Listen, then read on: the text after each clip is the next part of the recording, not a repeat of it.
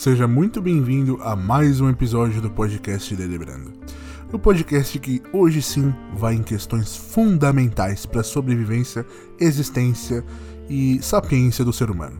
Meu nome é Jonas Marques, eu sou o host, responsável, irresponsável, culpado, o homem a ser apedrejado por isso aqui. E nesse episódio eu quero fazer uma coisa que, na verdade, eu sempre quis fazer com esse podcast, mas não sei por que não fiz. É o tipo de coisa que você adia sem saber porquê. Uh, e hoje nós estamos aqui.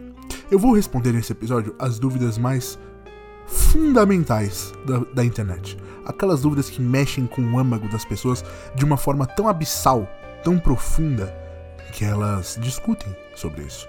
Mas eu não vou simplesmente responder. Eu vou trazer a resposta definitiva para suas dúvidas. Eu vou trazer a validação perfeita, a argumentação final, a resposta irrefutável, tá bom? E é com esse nível que nós começamos esse episódio de hoje. Então vamos lá. Primeira dúvida de tudo. Eu, na verdade, vou responder isso porque eu tava ouvindo o podcast do Ângelo e ele me citou, então eu tô te citando aqui, Ângelo. Seja bem-vindo. A questão é: sopa é janta? Não, não é. E eu poderia parar minha resposta aqui, você sabe que eu tô certo. Mas eu vou deliberar, é o nome do podcast. Então, o que é uma sopa? Uma sopa é um acompanhamento onde você necessariamente tem que molhar o seu, enfim, acompanhado ou, é claro, beber a sopa, se você quiser. Mas o ideal da sopa, normalmente, quando você vai a um restaurante, quando você comia sopa com a sua vovó, ela te dava um pãozinho pra sopa, ela te dava um biscoito, e todo mundo sabe que a sopa é mais gostosa assim. Eu sei, você sabe, todo mundo sabe. Então, a sopa por si só, ela não é um prato, ela é um acompanhamento para outro prato. Existem, claro, sopas mais complexas, mas não é essa a questão. Agora vamos na questão principal. A janta, o momento do jantar, ele tem uma origem. E essa origem vem do latim, que é jantiare. Não é jantare, é jantiare, porque o A ele tem uma trema. E jantiare, por sua vez, deriva de gento. Sim, gento. J-E-N-T-O. E gento era o nome dado pelos latins, ou. É, pelos latins. Uh, a refeição de desjejum. Então poderia ser tanto aquela refeição que é feita às 23 horas quanto aquela que é feita às 18.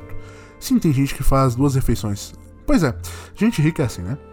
A questão é, não existia um nome único para as coisas, porque, bom, você vivia 40 anos, você não tinha muito tempo para pensar nas coisas e às vezes você estava mais preocupado em não levar uma lançada de alguém. E era muito importante não levar uma lançada de alguém. Então, eles criaram esse nome.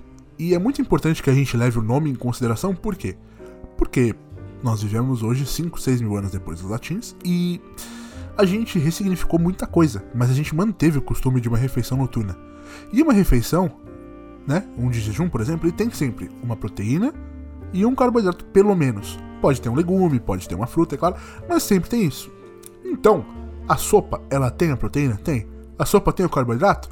Se você usar aquelas sopas de letrinhas, talvez. É bem gostoso mas ela é feita para você molhar em outra coisa. Então, a sopa em si só não é uma janta. Da mesma forma que, por exemplo, comer um bolo na janta não é uma janta. Você pode fazer isso, se você quiser, claro. Você é uma pessoa de vida questionável e provavelmente você não é uma pessoa muito ligada a padrões, mas você pode. Mas não é uma janta. A janta não é horário. A janta não é a ocasião. A janta é a refeição. Então, se é a refeição, porque o de jejum, para quem não sabe, é uma refeição bem pesada, que é aquela que você, ó, manda ver, porque daqui a pouco você vai dormir. E. Né? Enfim, nos tempos antigos isso poderia significar que você não ia acordar depois. Então, não. Sopa não é janta. Primeira pergunta respondida, vamos para a próxima. Segunda pergunta muito importante. Coxinha, o certo é comer pela ponta ou pela bunda? Eu começo isso com. Eu começo essa com uma resposta muito enigmática. O sorvete, você come pela ponta ou pela bunda? Porque o formato dos dois é tecnicamente o mesmo. A coxinha tem suas imperfeições. E eu sei que você não come o sorvete pela ponta. Eu sei. Você não é o psicopata e você não quer que seu sorvete caia no chão. Você poderia, de certa forma, comer o seu sorvete de forma que ele não caia, mesmo que você comece pela ponta. Mas você não faz isso. Porque se você fizer isso, eu vou te pegar. Mas a questão é.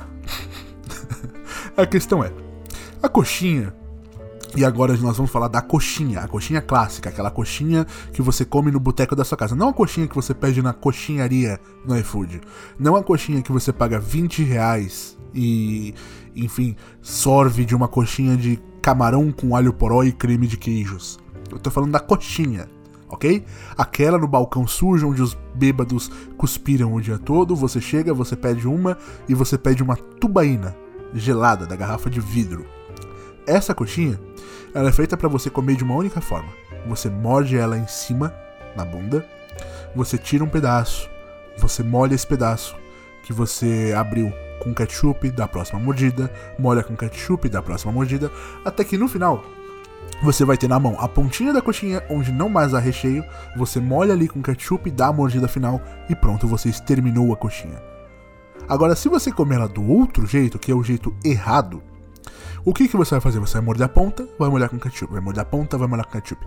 Mas, na última mordida, você vai ter um pedaço muito maior da coxinha, um pedaço muito maior do que a ponta. E aí, ou você bota ketchup pra caramba pra compensar isso, e se suja, e suja a coxinha, e enfim, tira todo o gosto dela, ou você não bota ketchup e come um último pedaço extremamente seco. Por que não? A coxinha de bar, a coxinha de boteco, a coxinha, o podrão, ele não é molhadinho. Ele não tem frango. É uma massa e é frango cozido. Raramente é temperado. Só. Então, não. Você não come a coxinha pela ponta. Você começa a comer a coxinha pela bunda. Você destrói a coxinha tal qual um animal e você mantém a prevalência, porque você respeita dogmas, você respeita padrões. E não, você não é importante o suficiente para ressignificar o consumo da coxinha, tá bom? Ótimo, estabelecemos isso. Vamos à terceira questão muito importante. Qual é a diferença do charme do funk? E não, não para só em um ser bonito e o outro elegante. O charme é basicamente o precursor do R&B, mesmo que charme seja um tipo de R&B. Charme é aquilo que você ouve quando você está num momento romântico com alguém, quando vocês vão dançar de rostinho colado, quando você preparou a sua casa, limpou o lençol, trocou a fronha do seu travesseiro, quando você fez um jantar legal, colocou o vinho na geladeira, colocou o frango para assar, quando você fez um soufflé, quando você preparou um fondue e você vai receber alguém. Esse é o charme. E o funk? O funk é uma música alegre, é uma música rápida, é uma música normalmente acima dos 130 ou 140 BPM. É uma música em que você já tá dançando no meio do salão, com uma garrafa de vodka na mão, um copo de vodka na outra, você bebe hora de um, hora de outro, você está feliz, seus amigos estão felizes, vocês estão quase todos descalços, porque o que importa é o conforto, não a aparência. Então, essa é a principal diferença. O charme é uma música lenta, é uma música calma, é uma música pacífica. O funk é a música que precede o caos. É a música daquele momento exato em que todo mundo tá feliz e daqui a pouco ou alguém vai vomitar, ou alguém vai dar em cima da mulher de alguém, ou alguém vai dar em cima do namorado de alguém, ou alguém vai uh, chutar o cachorro, ou alguém vai fazer xixi errado, ou alguém vai começar a pegar alguém. E aí talvez seja um erro. Depende, né? Que saudade de cometer erros. Bom, enfim. Respondida essa dúvida? Ah, não. Não. É muito importante que eu indique para vocês cantores dos dois estilos. Então, se você quiser ouvir um bom charm music, se você quiser ouvir uma música lentinha, uh, bom, você pode né, ir lá para os anos 90 e chafurdar naquele Drew Hill, você pode ouvir Genuine. E se você quiser ouvir, bom, uma música mais funk, você tem os dois James, a duologia dos James que eu chamo, que é o Rick James e o James Brown, né? Eu acho o James Brown melhor que o Rick James, mas o Rick James tem uma discografia bem maior e mais completa que você pode ouvir. Recomendo que você ouça os dois. São músicas muito alegres, muito divertidas. Você também tem, sei lá, Frank Ocean, você tem. Enfim, toda essa geração dos anos 70/80 é um ótimo funk. E você. Quando você ouvir esses três, o seu aplicativo de streaming favorito vai te sugerir coisas similares. Então, stay groove, stay funky, bro. Ok? Agora, temos mais dúvidas? Claro que temos dúvidas. A internet é um lugar cheio de dúvidas. Essa é uma pergunta que me fizeram que eu respondi num texto no Medium lá em 2015. Ah, que eu sei que a maioria das pessoas que ouvem esse podcast não leu e não vai ler, porque é um texto de 5 minutos e um texto de 5 minutos costuma dar trabalho para as pessoas, as pessoas não leem. E essa menina me fez a seguinte pergunta, e eu por isso escrevi um texto. Uh, Jonas, pessoas cegas limpam a bunda? Se sim, como? E é muito importante que eu, como pessoa cega, deixe isso claro para minha audiência. É muito importante que isso fique tatuado na mente de vocês. Sim, pessoas cegas limpam a bunda. Ah, pessoas cegas se limpam, pessoas cegas com vaginas limpam suas vaginas, pessoas cegas com pênises limpam seus pênises. E você que não é cego deveria limpar o seu pênis. Você deveria, após fazer xixi, sacar de um lencinho umedecido, discorrê-lo por sobre o membro e então limpar qualquer resíduo.